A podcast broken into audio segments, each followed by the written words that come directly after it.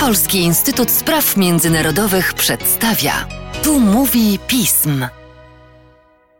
W podcaście Polskiego Instytutu Spraw Międzynarodowych witam Państwa Łukasz Jaśna. Witam naszego specjalistę od spraw kaukasko-centralnoazjatyckich Arka Legiecia. Cześć Arku. Dzień dobry.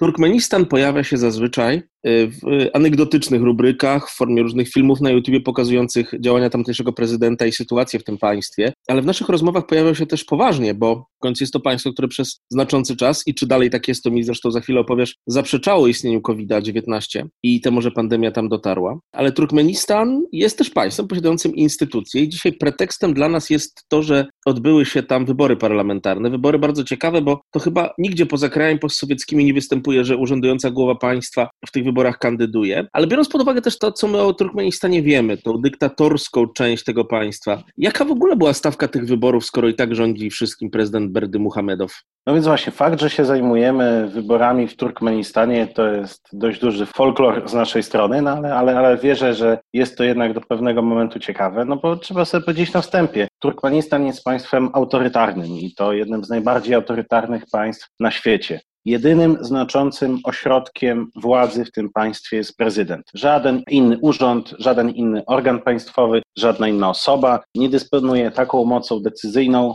jak prezydent Gurbanguly Berdy Muhammedow. Ani prezydent, ani parlament, żadna z jego izb, ani wybierany w ostatni weekend y, Halk Halaty, czyli Wyższa Izba Turkmeńskiego Parlamentu. Te wybory są o tyle jednak ciekawe, że jest to pewne zwieńczenie reformy ustrojowej zainicjowanej zasadzie jeszcze w 2017 roku przez prezydenta Berdy Mohamedowa, która była procedowana w roku ubiegłym, kiedy we wrześniu przegłosowano zmiany konstytucyjne, które właśnie utworzyły ponownie drugą Izbę Parlamentu, Halk Maslahaty, Izbę Wyższą i uczyniły ponownie parlament turkmeński parlamentem bikameralnym, dwuizbowym. Czemu? To zazwyczaj musi mieć jakiś głębszy sens, chyba że chodzi tylko po prostu o zwiększenie liczby synakur parlamentarnych. Zdecydowanie chodzi o, o, ten drugi wariant. Parlament turkmeński, niezależnie od tego, w jakiej formie funkcjonował, funkcjonuje, on nie odgrywa żadnej roli w procesie podejmowania decyzji w państwie. Oczywiście jakieś tam pozorowane, synekuryczne prawa są tam uchwalane,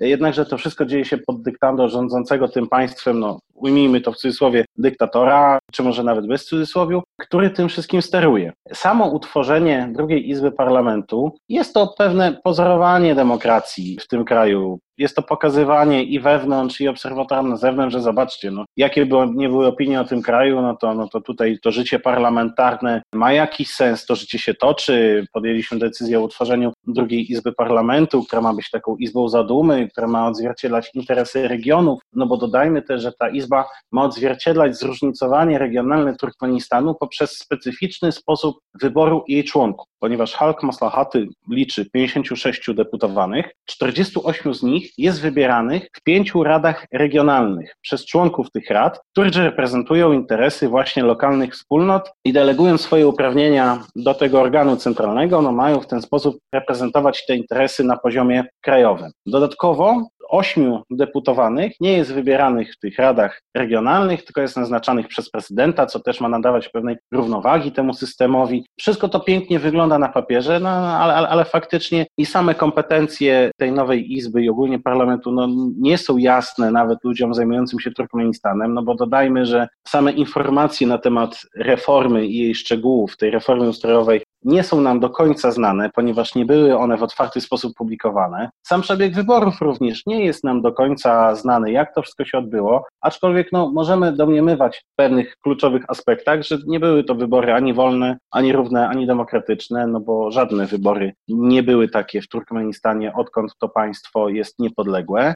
Ciężko sobie wyobrazić, aby jakaś realna opozycja mogła wziąć udział w tych wyborach, no bo turkmeńskiej opozycji po prostu nie ma. Jest ona albo za granicą, albo siedzi w więzieniu. Doszły do mnie informacje, że w trakcie tych wyborów, w trakcie kampanii, która też nie budziła jakichś wielkich emocji, no ale jednak chociażby no, tak symbolicznie poprzedzała te wybory, było paru aktywistów, którzy zaczęli rozdawać jakieś antyrządowe ulotki w stolicy w Aszchabadzie, ale zostali bardzo szybko spacyfikowani i aresztowani. Jednakże to wszystko, co się dzieje, jest to pewne tworzenie takiej mgły, pewne odwracanie uwagi od realnych problemów, z jakimi musi się mierzyć rządzący Turkmenistanem Gurbanguly Berdymuhamedow, z problemami gospodarczymi, które z jednej strony mm, mają permanentny charakter w Turkmenistanie, to są braki w dostawach żywności, to są problemy z utrzymaniem renty surowcowej, to są również problemy spotęgowane przez pandemię COVID, która, jak wspomniałeś, była w Turkmenistanie w dość szczególny sposób przyjmowana, a, a konkretnie nie sprawdzałem, jak to wygląda na ten moment, ale Turkmenistan z całą pewnością w dalszym ciągu jest państwem wolnym od COVID i prawdopodobnie jest jednym z ośmiu państw na świecie, ostatnim razem tak było, jak sprawdzałem,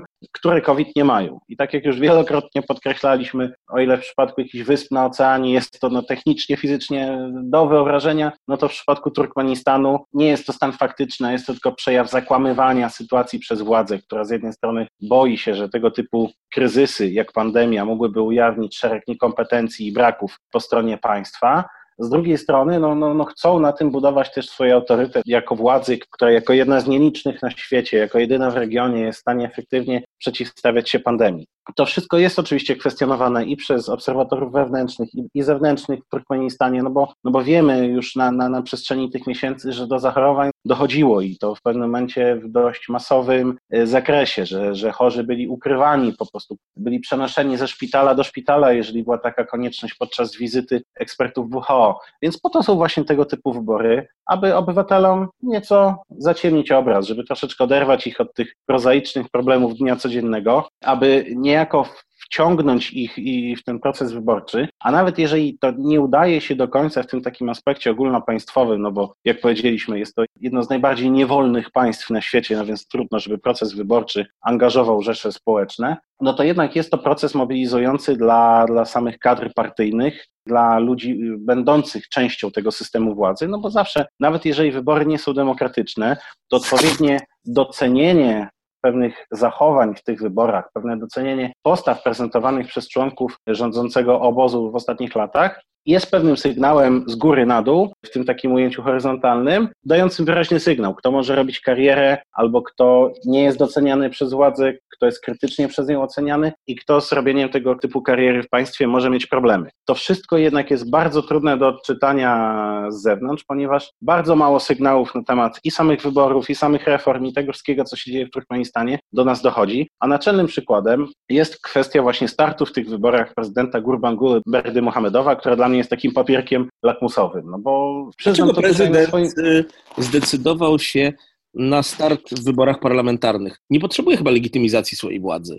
Dobre, dobre pytanie. Ja, ja przyznam szczerze, że wiedziałem, że są wybory, wiedziałem, że są reformy ustrojowe, wiedziałem, że to wszystko się odbywa. Wiedziałem nawet, ilu kandydatów brało udział w tych wyborach, bo zgodnie z oficjalną informacją było ich 112, ale nie miałem pojęcia, że kandyduje w nich prezydent Turkmenistanu Gurbanguly Berdimuhamedow, no bo podstawowe pytanie, po co w ogóle miałby to robić, już pomijając fakt, że w ogóle nie było żadnych informacji na ten temat. Niemniej jednak, kiedy już doszło do ogłaszania poszczególnych wyników, okazało się, że spośród 48 mandatów, o które można się było ubiegać, jeden z tych mandatów został właśnie zdobyty przez prezydenta Berdy Mohamedowa, który oczywiście w głosowaniu zdobył 100% głosów. Jest to pewien folklor z naszej perspektywy. Z perspektywy samego Berdy Mohamedowa jest to pewnie jakieś podkreślenie swojej dominacji w państwie, że jest w stanie wejść w skład kolejnego organu państwowego, że jest w stanie zdobyć 100% poparcia. Nawet jeżeli on tego nie zdobył, no to przynajmniej tak mówi, przynajmniej jest to tak, tego typu sygnał do społeczeństwa, że dalszym ciągu jest silny, no i w dalszym ciągu no, no, może robić to, na co mu się podoba, no bo powiedzmy sobie wyraźnie, czy w kwestiach wyborów, w kwestiach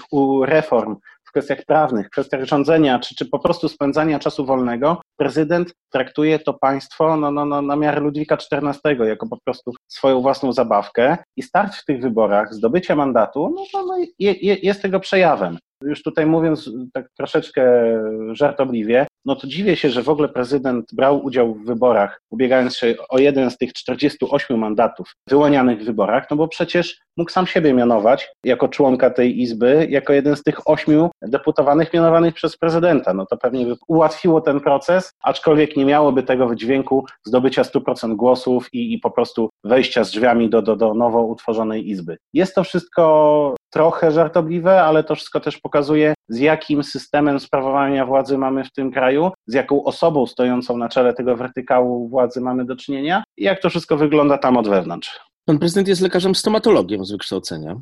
Tak. Przypominam sobie te czasy, kiedy ile? 15 lat temu odchodził sam aparat Nijazow, prawie 15 lat temu. Myśleliśmy, że będą zmiany, zmiany nie nastąpiły, jest coraz gorzej, a o tym, jak to w Turkmenistanie wygląda, opowiedział nam Arkadiusz Legieć, który jest naszym z tych sprawach autorytetem. Arku, dziękuję Ci bardzo. Raczej wiele i szybko się tutaj w tej kwestii nie zmieni, ale będziemy śledzić. Dzięki.